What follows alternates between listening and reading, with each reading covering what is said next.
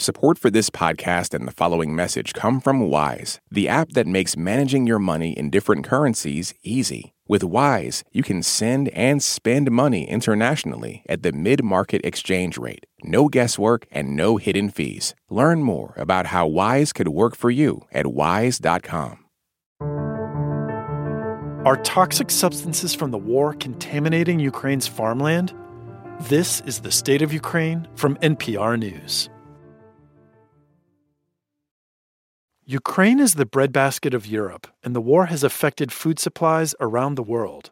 But there's another consequence of the war that will affect Ukrainian farmers for years toxic contamination from the weapons used in the conflict. Joe Hupy of Purdue University has studied how landscapes recovered from war in France and Vietnam. NPR's Michelle Martin asked him about the contamination found in Ukraine. Soil tests performed by scientists found high concentrations of toxins like mercury, arsenic, and other pollutants that, you know, we assume are byproducts of the war in Ukraine. It's my understanding that these tests show that these toxins are in millions of acres of farmland and forest.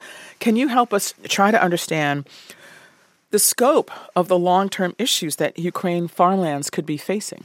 The same soil that's extremely fertile is also a soil that is going to cling on to a lot of these toxins following the war. And even though we're kind of winding back to stalemate conditions like we had in World War One, we have much, much more modern munitions. We have cluster bomblets that can linger around and degrade.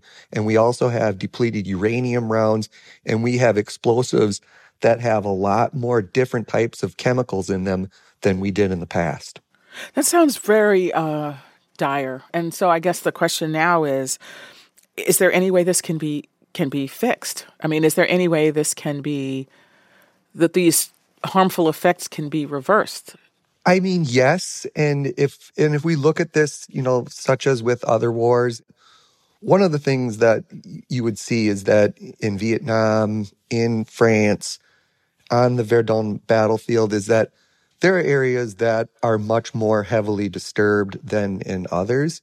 And a lot of this comes down to where the stalemate conditions were and proximity to water table, how much clay you have in the soil. And a lot of that is just going to relate to more or less a lot of the tools that Ukraine uses right now in waging warfare, such as the drones that can take high resolution imagery on demand. Following this war effort, those same pieces of technology can be first used to assess the amount of damage, but then with the right sensors on board, you can monitor areas where you have stress in the crops where you have stressed conditions, and those areas can be pinpointed to address the mitigation efforts. But I guess I, when, the question I have is like, how long does that take? Assuming that at some point, hopefully, this conflict comes to an end. I, I wish I knew the answer to that, but what, what's really interesting is if we look at one of the largest acute high magnitude disturbances rendered by humans, it occurred in Ukraine, and that's Chernobyl. And in fact, one of the issues is that in Ukraine, where the Russians were around Chernobyl, there were many reports of them being forced to dig trenches in contaminated soils and kicking back up the same radioactive contaminants that, that were supposed to be left lying in place. But if we look at something like Chernobyl and we look at what is now one of the most diverse ecosystems out there, because of the lack of human impact, we might be able to kind of look at this and say the vestiges of this war are going to last for a very long time. And if we look at the impacts of this war, we don't want to just think about the chemical contaminants in the soil. One of the biggest issues that we're going to see here is that you you have trenches crisscrossing the eastern portions of, of this of this war in the eastern portions of Ukraine where these stalemate conditions are, those trenches are probably going to linger for a long time because in many cases, it's not going to be that easy to plow them over. In those trenches, you're going to have a lot of stored munitions that might be left behind. You have issues from heavy vehicles and tanks going through areas when they were quagmired in mud. And then, of course, you had munition storage. And so those areas I would say are going to last for a very, very long time.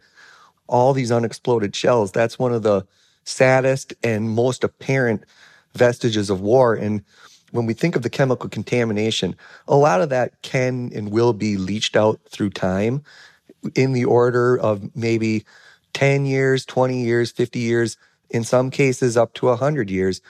But that'll go away. But if we think about the vestiges of war in terms of unexploded shells, in France, there are still tractors that are hitting unexploded shells and, and blowing up tractors.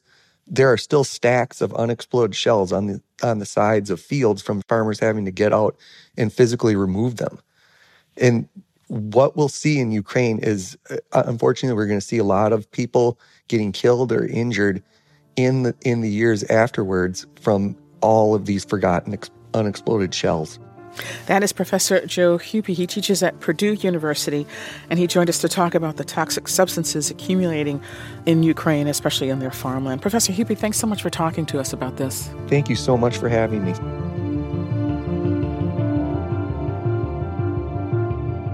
Thanks for listening to The State of Ukraine from NPR News. Please come back to this feed for more on the war and its impacts around the world. This message comes from NPR sponsor Stearns and Foster. Every Stearns and Foster mattress is handcrafted for irresistible comfort with indulgent memory foam and ultra-conforming IntelliCoils for your most comfortable sleep. Learn more at stearnsandfoster.com. Support for NPR and the following message come from PBS. PBS invites you on a trip to the future. A Brief History of the Future is a groundbreaking series filled with hope and possibility about where people are today and what could come next. From tech to tradition, from climate to culture, from science to spirituality. Join futurist Ari Wallach on a journey around the world as he meets the brilliant minds and brave pioneers remaking people's futures for generations to come. A Brief History of the Future. Stream now on PBS and the PBS app. On NPR's Throughline, we cannot function for 24 hours without cobalt because it's in our smartphone, our tablet, our laptop. And as a consequence, the lives of the people living in that part of the Congo descended into just a catastrophe. Find NPR's Throughline wherever you get your podcasts.